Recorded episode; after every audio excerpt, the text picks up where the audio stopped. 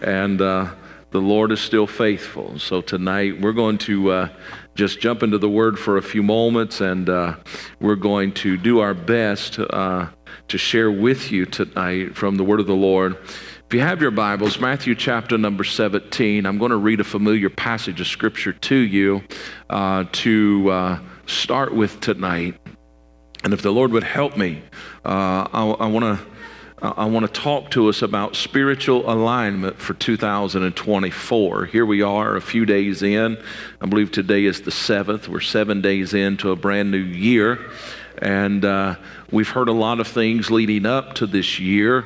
And uh, there's been a lot of proclamation about a lot of things that's possibly going to transpire in this year. Some good, some not so good.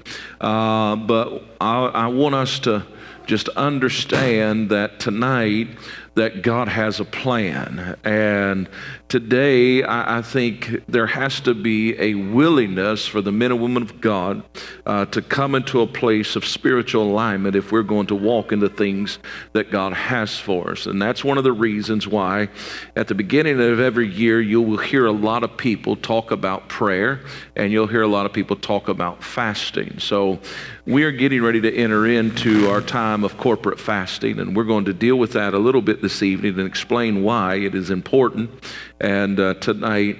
But I believe it's important for us to look at what Christ Himself says concerning. Uh, prayer and fasting. So we're going to go to Matthew chapter number 17, beginning in verse number 14, and we're going to read down through verse number 21. Jesus has just came off of the mountain with Peter, James, and John. They had had an encounter. The Lord simply comes down off of that, and there is a multitude of people that is meeting him there with the rest of the disciples. And therefore, we pick up the story at that place. And it says, And when they were come to the multitude, there come to him a certain man dealing down to him, saying, Lord, have mercy on my son, for he is a lunatic and sore vexed, for oftentimes he falleth into the fire and often into the water. And I brought him to thy disciples, and they could not cure him. Tell your neighbor, say that's unacceptable. Then Jesus answered and said, O faithless and perverse generation, how long shall I be with you? How long shall I suffer you? Bring him hither to me. And Jesus rebuked the devil, and he departed out of him, and the child was cured from that very hour. Then came the disciples to Jesus apart or privately and said, Why could not we cast him out? And Jesus said unto them, Because of your unbelief. For verily I say unto you, if you have faith as a grain of mustard seed, you shall say unto this mountain, Remove hence to yonder place, and it shall remove, and nothing shall be impossible unto you. But howbeit, this kind goeth not out, but by prayer and fasting. Let us pray. Dear Heavenly Father, we thank you for your word. We thank you for its anointing. We thank you for your presence that's been in this room today. And Lord, today I'm asking that for the next few moments that we would have ears to hear, we'd have hearts to receive, and our spirits would be open to that which you're speaking today. In Jesus' name, amen and amen. You may be seated in the presence of the Lord. Now, I did not forget where I'm starting from tonight, and we will come to this passage of Scripture in just a few moments. But I want to talk to you tonight concerning prayer and fasting. First of all, let me begin, and I did this this morning just briefly in a very hurried fashion, but I want to slow down tonight, and I, it's going to be a little more teaching tonight than preaching because I believe it's important. And tonight, I would like to personally invite you to prayerfully consider joining with us as we go into this season of prayer and fasting. We will be entering into this time of consecration and intimate fellowship with our Lord Jesus Christ beginning on January the 11th, which is Thursday of this week, throughout the remainder of this month to July 31st. Our primary purpose for doing so is so that we may hear Him clearly at the beginning of this year. so that we can be positioned and led by the power of the Holy Spirit for the fulfillment of the Great Commission and our part in fulfilling that in the year 2024. Let me make this very clear tonight. We do not enter into a time of prayer and fasting in a corporate manner. We do not do that to receive personal gain. We do it to bring ourselves into a place of alignment with God and His Word concerning our lives and concerning that which He has determined to be done and fulfilled in this moment of history.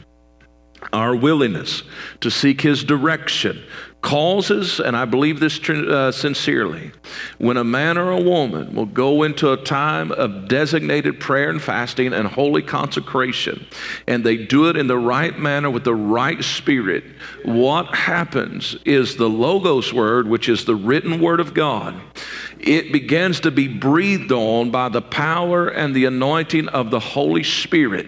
And it makes the Logos word become the Rhema word for you and I in that moment. And the Logos word begins to speak in a manner into our spirit, into our lives in a Rhema fashion where we begin to have clear direction and understanding of what God is speaking concerning this moment of time. Our only objective is to draw close to Him. If you're going to fast for something other than that, outside of seeking His direction, notice with me, we cannot get His direction, we cannot get His guidance unless we draw close to Him. And if we do not have that determination to draw close to Him, then we are failing and we do not understand the real purpose of a time of consecration. This purpose is to draw close to Him so we may receive clear direction concerning our lives and His church. Many would ask, well, is it even biblical for you to call for a corporate time of prayer and fasting? I believe I can show you in Scripture tonight very quickly where we know that it is in the heart of God for us not just as individuals to have a time of prayer and fasting, but that there is designated times when the people of God should come together as a body for a time of designated prayer and fasting. Let me give it to you in Joel chapter 2, verse number 15. It says, Blow the trumpet in Zion, sanctify fast, and call a solemn assembly. We also find in verse number 16, you may ask, Well, who is that solemn assembly? Can I tell you it is this gather the people, sanctify the congregation, assemble the elders, and gather the children. It also goes a little further, and this is what I want to really say. Oftentimes, throughout the history of the church, if we're not careful, us men have become kind of lazy, and we expected the ladies of the church to carry the weight of the prayer mantle. And I want you to understand verse number 17 very clearly. Notice it says, Let the priest and the ministers of the Lord weep between the porch and the altar. Men, may I remind you that you are the priest of your home. In a time of prayer and fasting, it should be found where men are definitely laying between the porch and the altar at a time of solemn assembly. Notice, so while Joel reveals the call to us, it is the prophet Isaiah that tells us and shows us the biblical way or the biblical manner we are to fast, as well as it reveals the true effects of what a true biblical fast is. Isaiah chapter 58 is often known as the fasting chapter. Isaiah 58 and 6 uh, and verse number 7, it says, Is not this the fast that I have chosen? To loose the bands of wickedness, to undo the heavy burdens, and to let the oppressed go free, and that you break every yoke. That is the will of God for you and I when we come into a place of prayer and fasting. How do we do that? Is because we get spiritually aligned. And if we are spiritually aligned, it means this that we are empowered by the Holy Spirit and we are not walking in a place where we are timid, but we are walking in a place of power and authority. And therefore, our family should change, our community should change, and our church should change. Everybody with me? Y'all okay? Is it not to deal thy bread to the hungry, and that thou bring the poor that thou cast out of thy house, when thou, when thou seest the naked, that you cover him, and that thou hide not thyself from thy own flesh? Notice with me, he's simply saying, The fast that I have chosen, the fast that I have ordained, the fast that I've put my blessing on, is for you to be equipped to meet the needs of the people that you come in contact with. Please hear me. It goes on, however, though, in verse number 8 through verse number 11. Then, this is the effects of a true biblical fast. It's not about why you're going through the fast, because can I tell you this? I'll just give you this disclaimer right now. In the time of prayer and fasting is when the enemy will try to show up at your house and get you discouraged. He'll let your washing machine break, your dryer break, and your refrigerator all break at the same time. Okay? That's not the devil. That's just things happen, but that's what we say. Oh, the devil's just breaking everything. Is this even working? Listen, things happen in life, but at the same time, there is things where the enemy comes up to you in the midst of a time of prayer and fasting, and he begins to poke the bear, so to speak, and it seems like things begin to be irritable. Uh, and all of these things, notice with me, uh, usually in the time of prayer and fasting, you go through some difficulty, but at the same time, if you will stay faithful to the time of prayer and fasting, then at the end of that fast, there is a release that comes from the heavenlies uh, that begins to make something change. That's why the devil fights you so hard. That's why he'll get he'll even let the kids begin to agitate you and aggravate you. Uh, it means every time you go to prayer, something's go your phone's gonna ring. Uh, every time, uh, listen, every time you try to go read, uh, the husband will holler and say, "Where'd you put my shoes?" Uh, or something. He'll try to distract you in any way, in any form he can use. But what I'm telling you today is this. When somebody will stay the course, and they can hear this uh, and, and hear this not just naturally but in the spirit. It says then shall thy light break forth as the morning and thy health shall spring forth speedily and thy righteousness shall go before thee and the glory of the lord shall be thy reward. How many knows that if we get into the glory of the lord things change it says, Then shalt thou call, and the Lord shall answer. How many wants the Lord to do something and answer something this year in your life? You really want him to answer something. You want him to move in something. Listen, we're positioning ourselves for him to hear us and for him to answer. But then when you get down to verse number 11, it says, And the Lord shall guide thee occasionally. No. It says, when you give yourself to a time of prayer and fasting, he says, and the Lord shall guide thee continually and satisfy thy soul in drought and make fat thy bones, and thou shalt be like a watered garden and like a spring of water whose waters fail not. My personal prayer this year is that we, the church of the Lord Jesus, will awaken to the urgency of this moment in history and that our lives will be spent living for Him and not ourselves in the year 2024. Let me give you our verse again this evening as I gave you this morning. The verse that I feel like that we need to hear at the beginning of this year and throughout this year is because I really believe that we're in a very rampant time of things changing drastically. And there is some things that's going to change in the very near future, but we need to hear Isaiah 55 and 6. Seek ye the Lord why it may be found. Call ye upon him while he is near. I want you to get that verse in your spirit. You write it down, put it somewhere. Let it be something that resonates in your spirit. Because for these first 21 days, through the 11th through the 31st, I mentioned them very quickly, and then I'm going to get back into my text tonight. Here's the three things. You can corporately pray about other things uh, or things personally in your life during this time of prayer and fasting if you choose to go with us on this journey. But there's three things that I want you to really consider as you go to prayer in your time of fasting with us over these uh, first 21 days. And that is this to turn our hearts towards Christ with a desire for a fresh visitation of the Holy Spirit to sit upon the whole body. Not just one or two, but we want the whole body to experience an outpouring of the Holy Spirit. I want that to be one of the things that you petition before the Lord in your time of prayer. Say, God, we want your a fresh visitation of the Holy Spirit because please hear me, without the Holy Spirit, we can do nothing. Everything. Tell your neighbor, say everything. Everything that God does in the earth right now until Jesus comes is been done and will be done through the power of the Holy Spirit. That's why we have to have a fresh visitation of the Holy Spirit, not in this room, in this room. Please hear me. Revival doesn't start in this room. Revival starts in this room, starts in this house. Right. So that's why we have to say, God, I want the Holy Spirit to fall upon the whole body.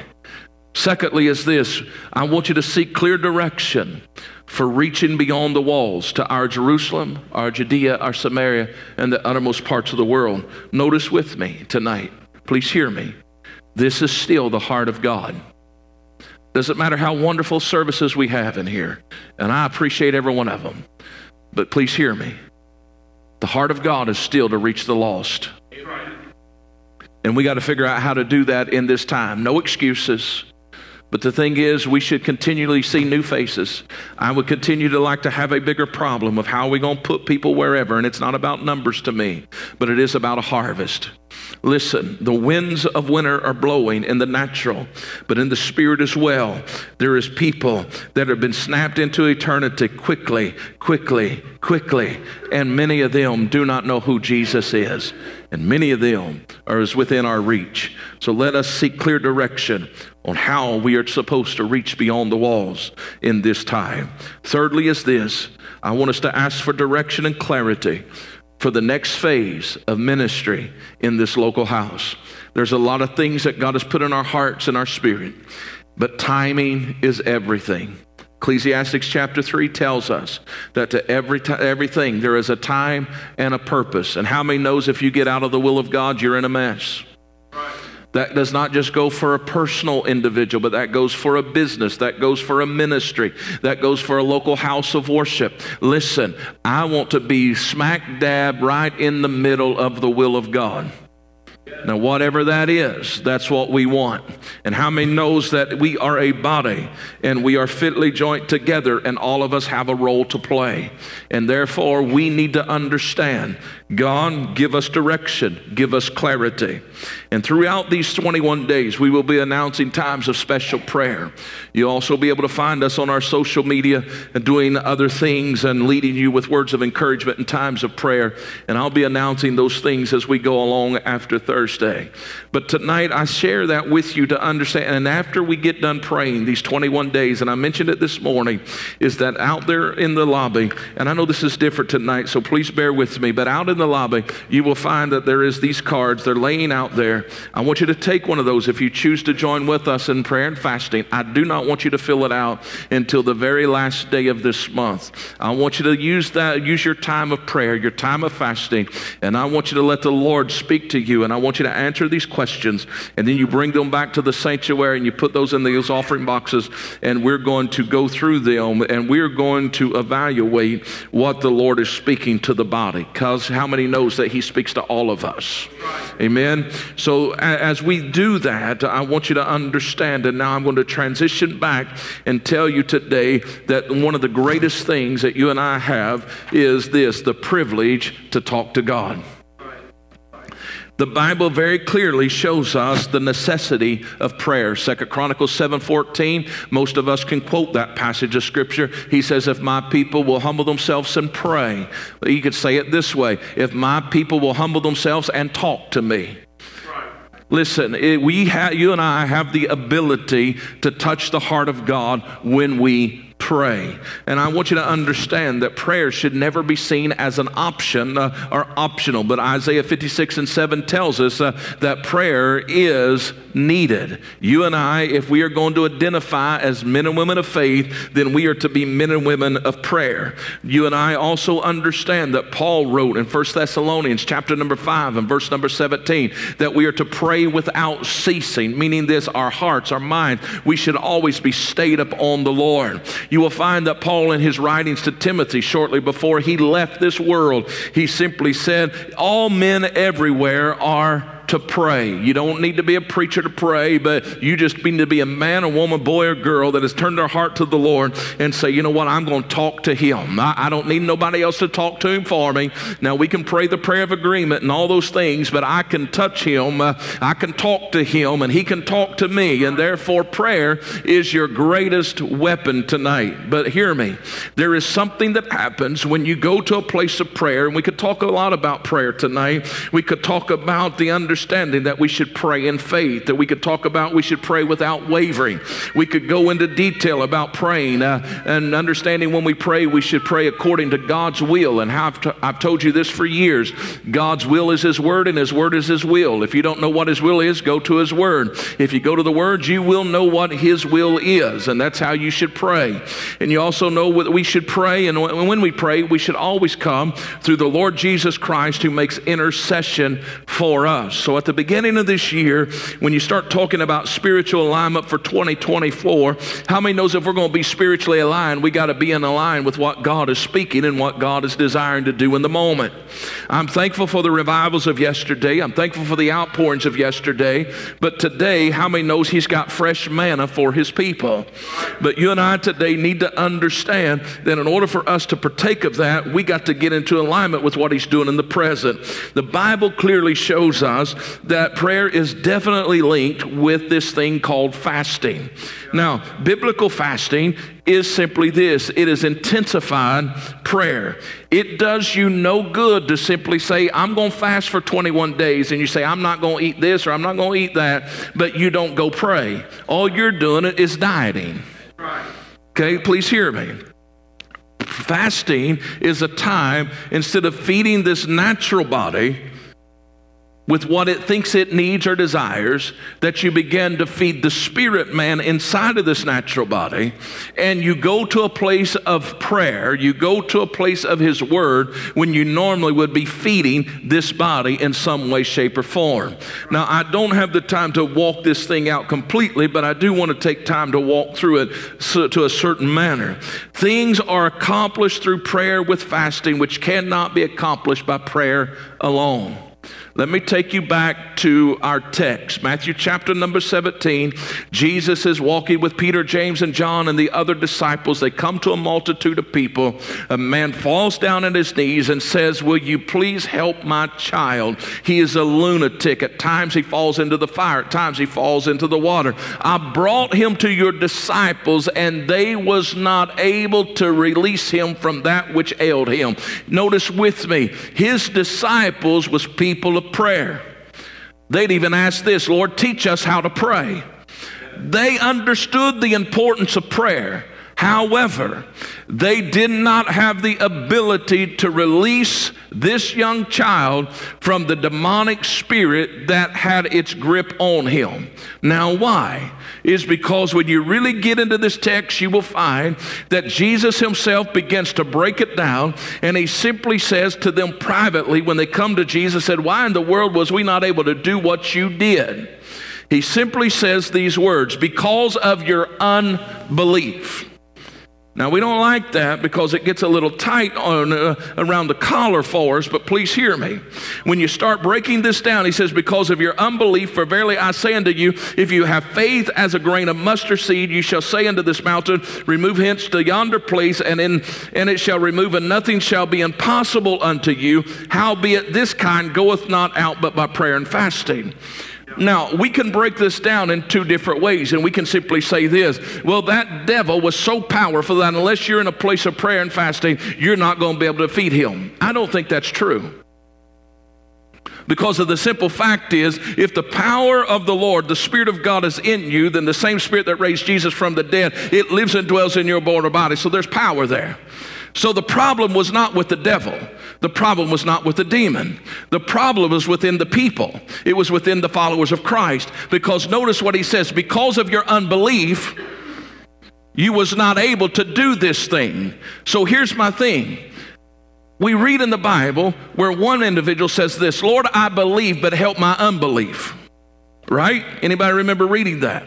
What he was simply saying is this Lord, I understand who you are and I believe who you are, but yet there's some doubt, there's some uncertainty. And if I take you to another story in the, in the Gospels, you will find that Jairus is walking with the Lord. He hears a report and says, Don't bother the master any longer. Your little 12 year old girl's already dead. But he simply turns to him and said, Only believe and you will see the salvation of the Lord. He said, If you will keep unbelief out of your life, uh, you will walk in a realm uh, that others cannot walk in. So, how do you get rid of the unbelief in your life? Uh, it is only through prayer and fasting. Uh, what he was simply telling his disciples when they was there in this private conversation, he said, Yes, you did not uh, be able to remove that boy into a place of freedom, from a place of darkness into a place of freedom, uh, because of the simple fact uh, it's not that that devil was more powerful than you, uh, but your problem was within yourself.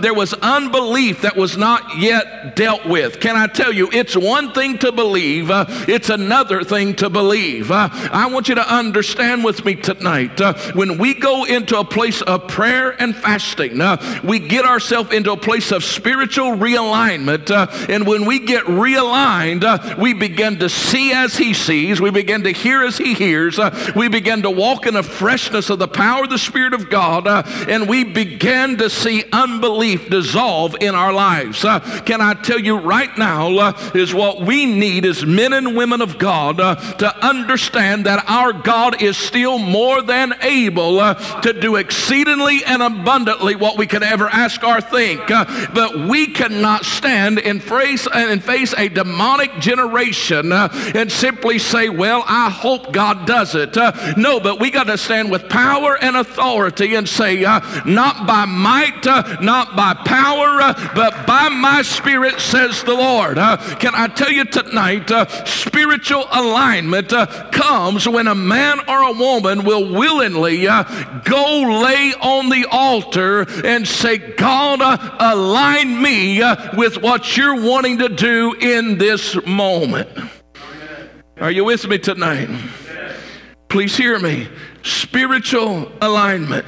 What are some biblical examples of fasting? Notice with me Moses and Elijah both, they fasted for 40 days. Jesus himself fasted for 40 days. But let me tell you tonight, these men were supernaturally sustained uh, by the presence of God. There is a strength that comes when you go into a place of prayer and fasting.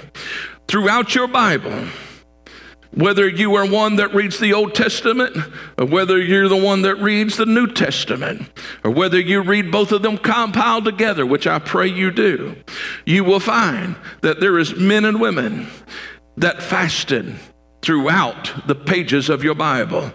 Esther is one. She fasted three days and three nights.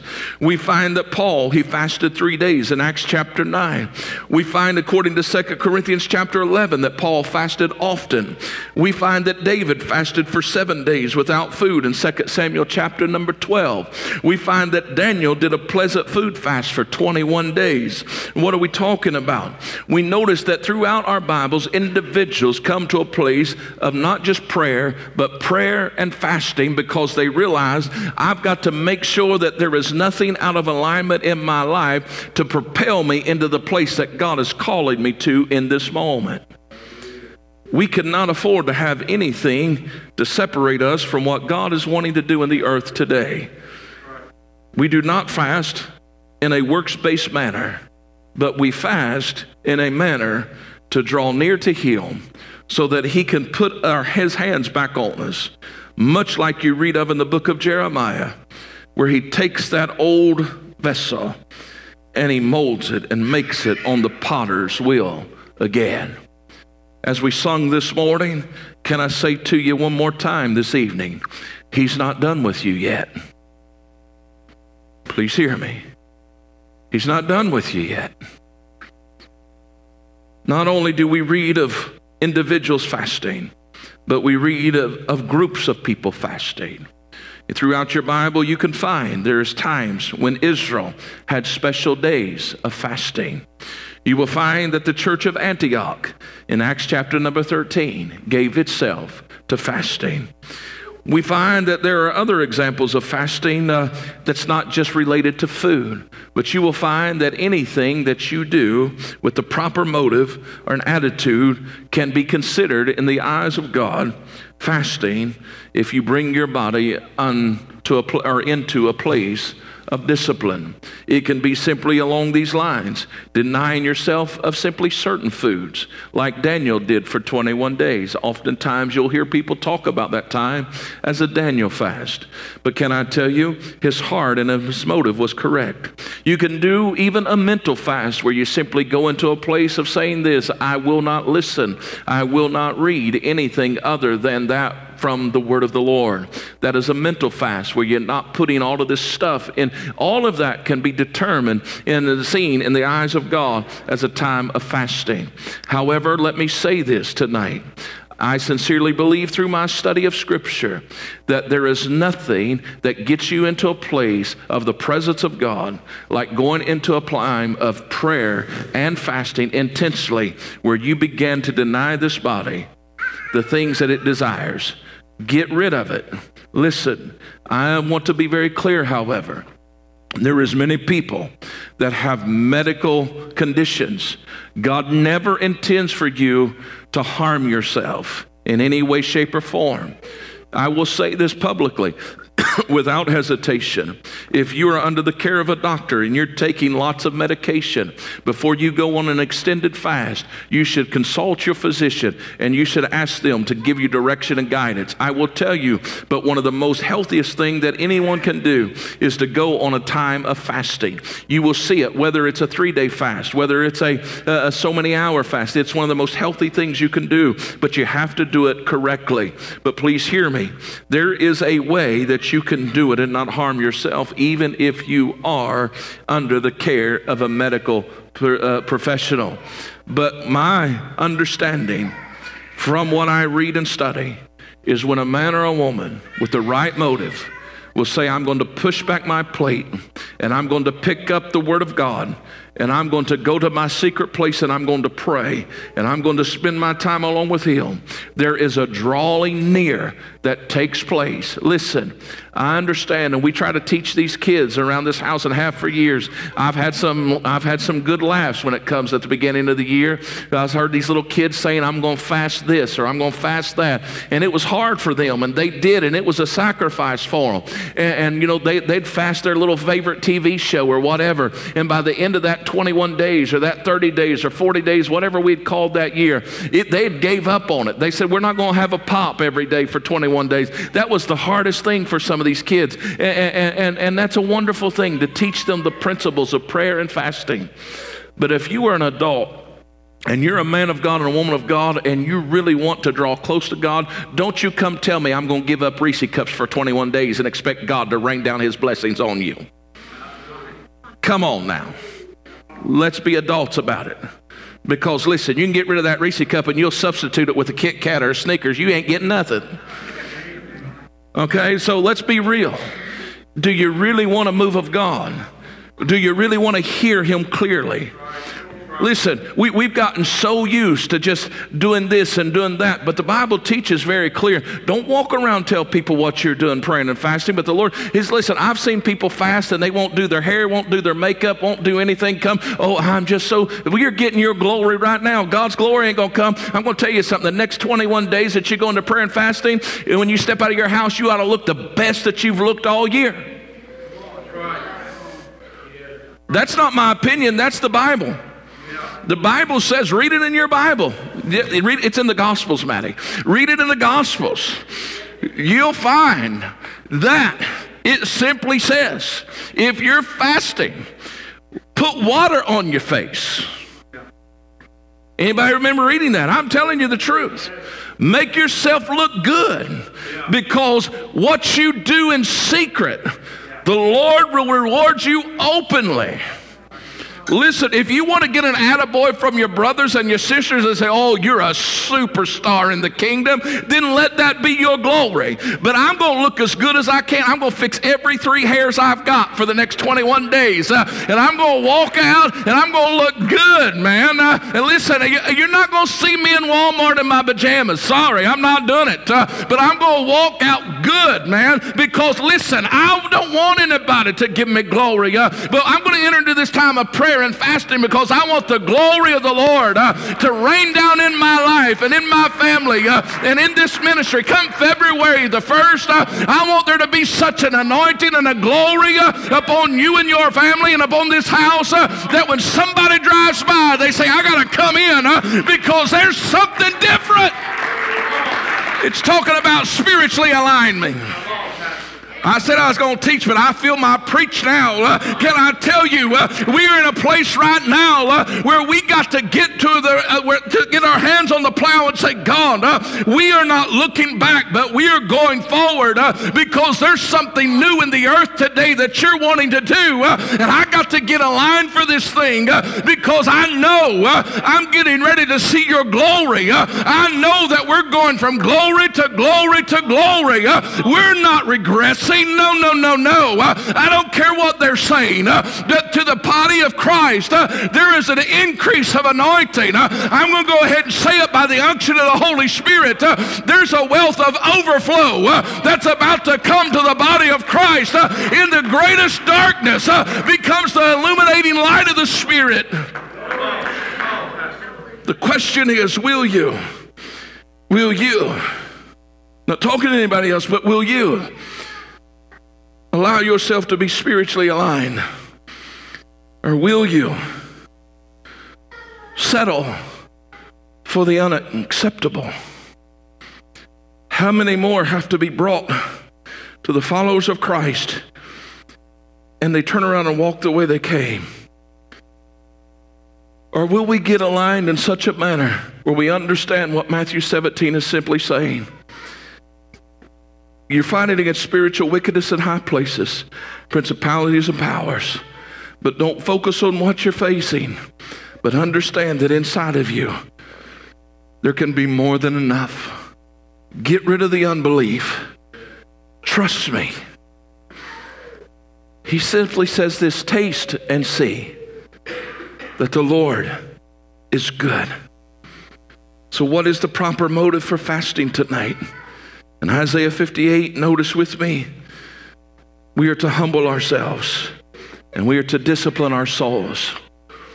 It takes great discipline, but it's worth it. Maybe you have fasted in the past, or maybe you've never really dove in. I want you to understand with me tonight it's not about just pushing aside a thing, but it's about positioning yourself to be, aligned, be realigned with Him. So, how are we to fast? I want to give you these real quickly, and I'm going to close. We are to fast unto the Lord, not unto men like the Pharisees did. As I mentioned a few moments ago, you're not to disfigure your faces and make it look and say you can get all the glory from the Lord, but Matthew chapter 6, 16 through 18 tells us what we're supposed to do. Meaning this that you're to anoint your head and you're to wash your face and you're to go out and you're to do what you always do. But instead of feeding this natural body, you need to be feeding the spiritual body. When you normally sit down, if you're fasting one meal a day or doing a total fast, that you, you, I'm not going to tell you what to do or how to do. I want you to go to the Lord and let the, ask the Lord, Lord, what would you have me to do today? Would it be to fast one meal? Would it be to fast, do a total fast for 21 days? You figure out what works for you. Or is it to give up certain things where I'm not putting anything else in my life, but I'm going to be reading the Bible continually? What I'm saying is this when you normally be sitting down and eating your biscuits and gravy and sausage, find yourself picking up the Word of God and stealing away in the time that you'd be eating, be eating at His table. If it's a time of at dinner when everybody else around you still going to the dinner table, you go find your secret place. And you lay this word out before you and you lay before the Lord and you simply say, God, I'm sitting at your table today.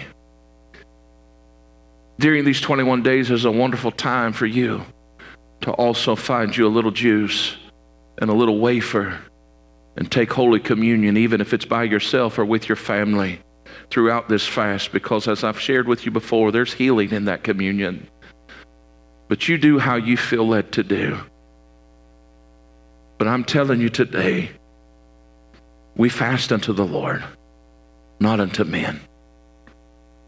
I do not want you to go into this time of prayer and fasting just because, well, Pastor called me to and told me, so I better because I want to. No, no, no, no. If the Lord is calling and speaking to you, I want you to come and go with us.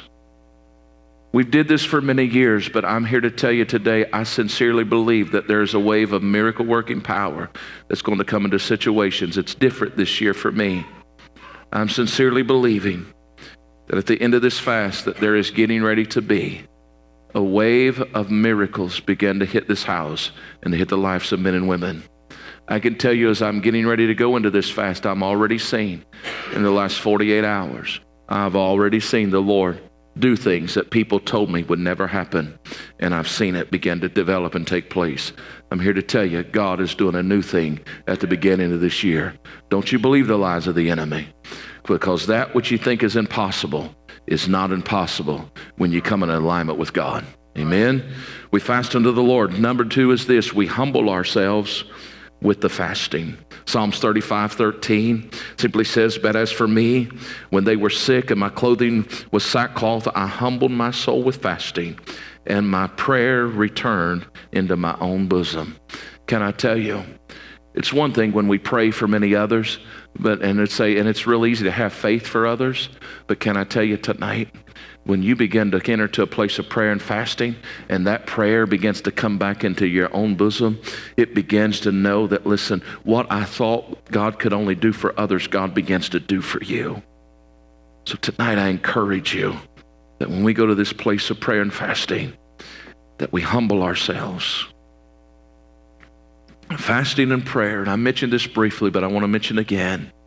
Fasting and prayer should not be used as works to earn something from God but it is to bring ourselves into line with His Word and His will.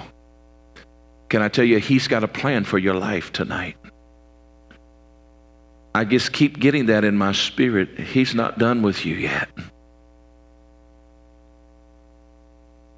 So you may ask the question when should we really fast, preacher? When should we? Biblically, we find that there's on a few occasions, and that's why we can stand here tonight and say it's biblical for us to call the people of God to a time of prayer and fasting and consecration. But let me begin by saying this. It should not just be one time of year, but it should be a lifestyle that men and women of God live in some way, shape, or form. I know men that have, for years, given the first three days of every month for years to time of prayer and fasting. I'm not saying that's what you have to do, but I'm saying that whatever works for you, whatever God speaks to you. So when should we fast? Number one is this, is when directed by the Spirit of God. Luke chapter 4 paints a very clear picture of this. If you go to Luke chapter 4 and verse 1 and 2, you will find that it says that Jesus was been full of the Holy Ghost, returned from the Jordan. That's after he was baptized in the Jordan River. He returns and he was led by the Spirit of God into the wilderness, and he was there for 40 days. Because the Spirit of God was leading him, he willingly separated himself for a time of prayer and fasting. And notice with me, when you really read that story, there's something very significant about it when he went into the wilderness, he was led by the Spirit. But when he came out 40 days later, he came out with the Spirit, full of the Spirit. Notice there was a transformation that took place in, his, in the inner man in that moment of time. There's a realigning that takes place. It's one thing to be led, it's another thing to come and walk in the fullness of it. And we find that that's why sometimes God says, Come away with me. Anybody ever experienced that in your life where the Lord just says, Come away with me? I need you to just shut everything off. Come away with me. Don't ever override that because you don't know what God's about to do in your life. Secondly, is this when we know as individuals that we need to. When you see things going on around you and in your life, Matthew 6, 16 through 18 kind of alludes to this, that when you know you need to, sometimes the Lord will just drop this thing and you know what I need. Meaning this, I'm getting too distracted. My life's getting too noisy. Too much stuff's going on. I, I need some clarity. Listen, I, am getting uncomfortable. I, I'm getting frustrated. Okay, I need to hit the pause button in my life and I need to steal away for a time of prayer and fasting and say, God, I need to get realigned. But thirdly, is this when the church as a whole is called, you and I today need to understand that when we set ourselves on a path together, it changes things. How many knows that a coordinated effort sometimes is much better than somebody doing it by themselves? I believe there's Bible for that. One can put a thousand to flight. Two can do what? Amen. So, can I tell you tonight, you and I have the ability and we have the power to make a difference in the world in which we live. But it's not by our might, it's not by our wisdom, but it is by the leading and the power of the Holy Spirit. So, tonight, I want us to understand. If we go back to Matthew chapter 17, if they want to come to the music this evening, I'm going to bring us into a place of prayer. Matthew chapter number 17. Back to our original text.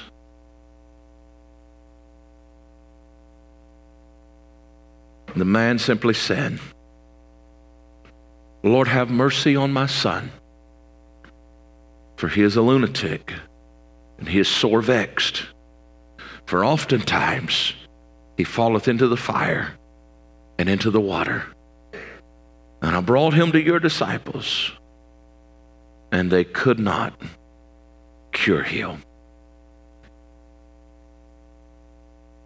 If God delays his coming, what will history say about you and I as we are leading the church of this hour? What will be said about us? They was religious. They was faithful to this and they was faithful to that. But will it be said that we was a generation that walked with the power and the authority of the Holy Spirit? I'm not concerned about attaboys or the applause of men, but I am concerned about the real danger that I see before us today. History will repeat itself, especially if people do not learn from history. You will find that all the days of Joshua, the people served the Lord. All the days of the priests that served with Joshua, the people served the Lord.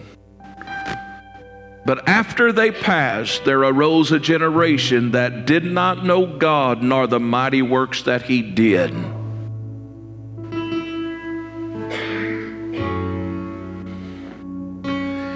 It's not enough for you and I just to keep what we have.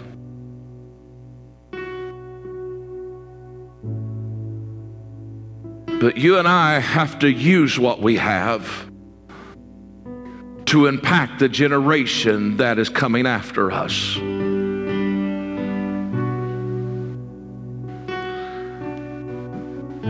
There is a generation that has been continually cast into the fire and into the water by the demonic forces of hell every day.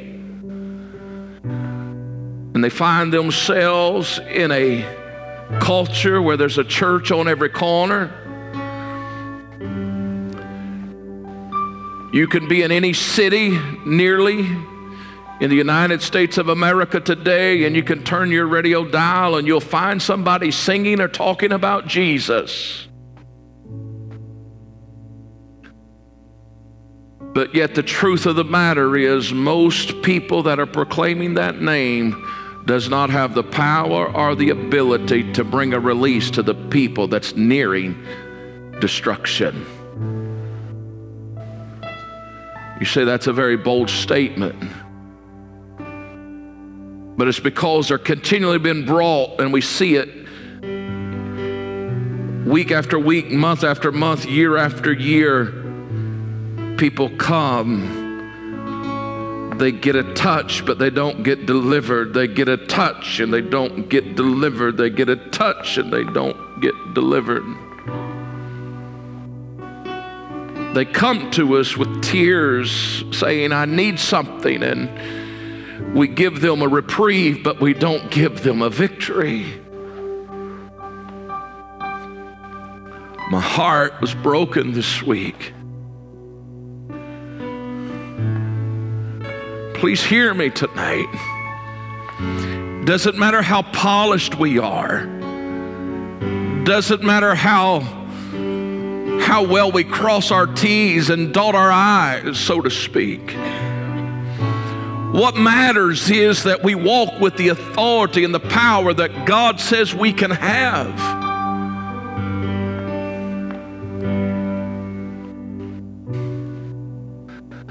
I wonder tonight, do we have enough do we have enough of God that we can say just bring me a little little little cruse uh, uh, and a little salt and we're going to throw it in the waters of our Jordan and those waters are going to be healed. Where's that God at?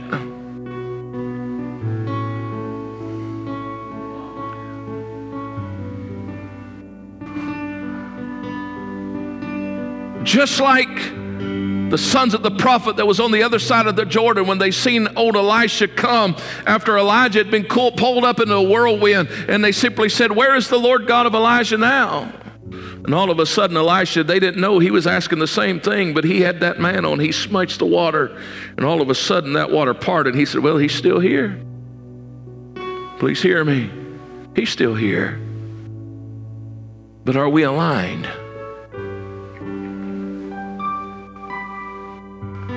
Are we on his frequency or are we on a completely different frequency? And that's why we're not getting nothing but static and unclear communications in our life. That's why we want to go to a place of prayer and fasting at the beginning of this year.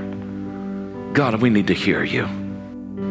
Because, God, not only do we need to hear you, we need your anointing, we need your spirit. Because, Lord, there's a generation, just like we see in Mark chapter 17, that needs delivered. And Isaiah 58 tells us that is the heart of God. Read it again, chapter, chapter 58, verse 6 through verse 14. He says, Listen, my heart is that there would be a breaking of those that are bound, that there would be a mending of that which has been shattered by the enemy. He says, Listen, I am a God that wants to restore. And I'm giving you the power and the ability but it's going to cost us something. It won't just cost us something, but it's going to cost us everything. But may I ask you this question? It's a serious question tonight. What is the value of one soul? What would you give tonight? To know that your lost loved one was going to have an encounter with God and would escape the place called hell and would step into eternity. What could you put a price on that? There is no price. There is no price.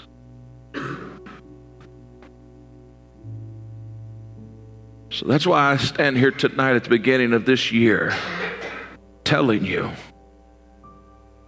that it's time for us to begin again to get back to a place of the reality of Scripture. This is not a popularity contest. This is not about becoming the next name in lights where everybody says, Oh, you're wonderful. But this is about picking up our cross and following Him every day of our life and understanding this. The words that He said, they hated me, they'll hate you. You'll be ridiculed. You'll be persecuted. Listen, Paul simply said this Man, I've been imprisoned. I've been beaten. I've got stripes on my back. Keaton talked about it just the other night. And he, he went through the list of everything that Paul said I've went through. And he says, Time won't even let me tell you everything that's happened to me. But he says, It's all worth it. You know why he said it was all worth it? Is because nearly everywhere he went, he saw people delivered, set free, healed, and had a, had a, had a change in their life where they began to follow after Christ. Can I tell you, you cannot put a price on seeing lives be changed and transformed with the power and the glory of God. So tonight, are you serious about this thing? This mindset, well, I'm just going to make it through to Oh, I'm going to get my I'm going to get my mansion one day. Well, I pray you get your mansion. Before I get my mansion, I want to hear these words, well done. And I want there to be not that I'm expecting anything, but I want him to be proud when he looks at us and says, You did what I asked you to do. I want him to say, You was faithful over a few things, so I'm going to make you ruler over many. Listen, I, I've led things all my life. It'd be all right if he told me I didn't have to lead nothing over there. That'd be quite fine with me. But what I'm saying is this let's be found faithful. What's that mean? You touch this life that comes into your life, and you touch this one, and you touch this one. You do what God says. You just don't get too busy. So, who's He placing in our lives in this season? Let's get spiritually aligned for 2024. As we stand all over the house tonight, I want to pray with you and pray for you. I told you tonight would be a little different, more teaching than preaching. But I want to set the stage for what we're getting ready to step into on Thursday, January the 11th. I don't want you to just haphazardly think you're going to do this, but I want you to prayerfully consider between now and Thursday, Lord, would you have me to join in this time of prayer, this time of fasting? But as you have that prayer over the next few days, you would simply say, Lord, I, I want you to reveal to me how you want that to look like. What do you want that to look like for me personally? One meal a day, two meals a day, all total fast, whatever.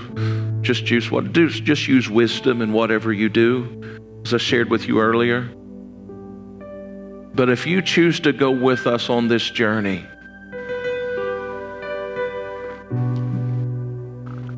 Just removing things from your life is not the answer.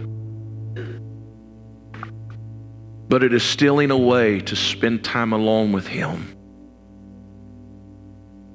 Whether you do that as an individual, whether you do that as a family, doesn't matter to me. What matters to me is that we get into the presence of God and we say, God, speak to us revealed to us.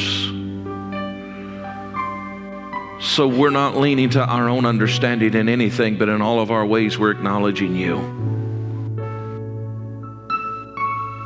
And when we get into the 1st of February,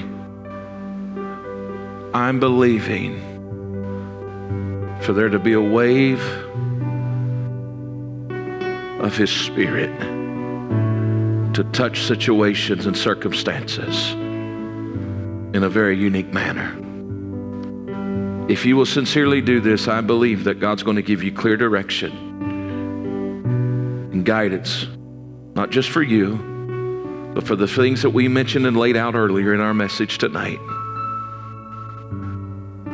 Let us not be those that could not, but let us be those that get to a place where we're alone with God and where we see Him and who in His glory and His power. Notice with me when you get a glimpse of Him how it changes everything. If you want to know how drastically things change when you get a glimpse of Him, you just need to read Isaiah chapter 6, the first part of that chapter. Because Isaiah said, When I saw the Lord high and lifted up, and his train filled the temple, and he heard the seraphims crying, Holy, holy. And when one went and took the coal off the altar and touched his lips, and he caught a glimpse of this moment, the Lord simply said, Who shall I send? And he simply said, Send me. Changed everything. But before he said, Send me, he first said, Woe is me. Do you know that every chapter before chapter 6, the prophet Isaiah was saying this? Woe to you, woe to you, woe to you, talking about Israel. Woe to you, woe to you. He wasn't saying anything about himself, but when he saw the Lord in chapter 6, the terminology changed and he said, Woe is me. I'm a man of unclean lips. He said, I got to be realigned. And as he got into the presence of God and there was a realignment that took place in that moment, he then simply said, Lord, send me. I'll go. I think there's a realignment for the body of Christ because God's got to send us into a place where we're getting ready to experience some wonderful things. Is anybody ready tonight for what God has? I want you to join hands with the person beside you tonight. We're going to pray. We're going to pray. Here's how I want you to pray tonight. I don't want you to pray for yourself. I want you to pray for the person you're holding hands with on each side of you, however you're standing. And say, Lord, I, wanna, I want you to speak to them over the next few days to give them direction on how and what they should do during this time of prayer and this time of consecration. Dear Heavenly Father, tonight, we thank you for your word. We thank you for your precious people. We thank you for the many blessings. We thank you for your faithfulness. We thank you for your presence in this room today in the lives that was transformed by your power and by your word. But today, Lord, I believe this that we're on the brink of something special. There is a move in the earth today. And Lord, I believe that there is houses of worship, faith families all across this globe that at the beginning of this year is getting ready to have a visitation of the Holy Spirit that's going to change many things. So today, Lord, we're not asking for anything personally tonight, but we're just asking for the realignment of the Holy Spirit to be present in our lives so that we can serve you in the manner that you're calling us to. For Lord, we do not want a generation to be brought to us and hear the words, well, they could not.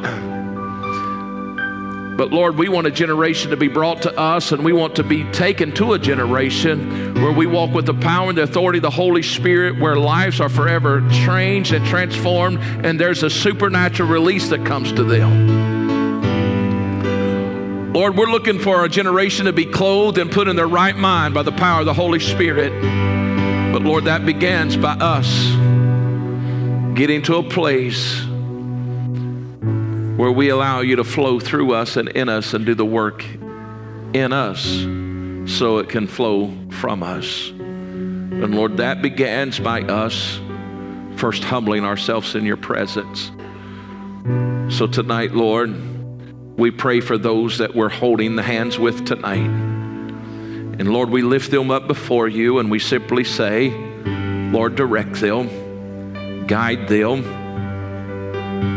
speak clearly into their spirit. And Lord, as if they decide to take this journey and this time of prayer and fasting and take this time of consecration and engage in it with us. Lord, I pray I pray you would clearly speak to them over the next few days on what you want that to look like for them. I pray that they would step into this season with the wisdom of the Holy Spirit, the guidance of your hand. Lord, I pray that they would be sensitive to their physical conditions Let them do nothing that would harm themselves. But Lord, let us do it with right motives, with the right attitude, with the right understanding that this is about drawing near to you and being repositioned so that you get glory and honor through our lives and through ministries that you have connected us with and that you have given us as individuals to steward. Today, Lord, let it be a time that draws family closer together. Let it be a time where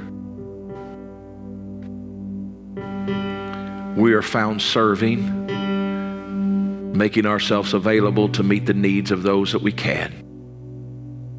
And Lord, we're believing that if we do those things in the biblical manner that you have instructed us to in Isaiah chapter 58, Lord, that verses 11 through 14 was not just for them, but it is for today. That then there will be a light that springs forth. That the glory of the Lord will be our reward. For Lord, we know this where your glory is, there is power, there's deliverance, there's release. And Father, today that's what we want for our families, for those in our community, and those in our nation, as well as around the globe.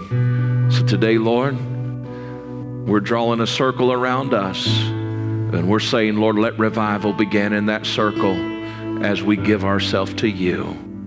In Jesus' name. And the church says, Amen.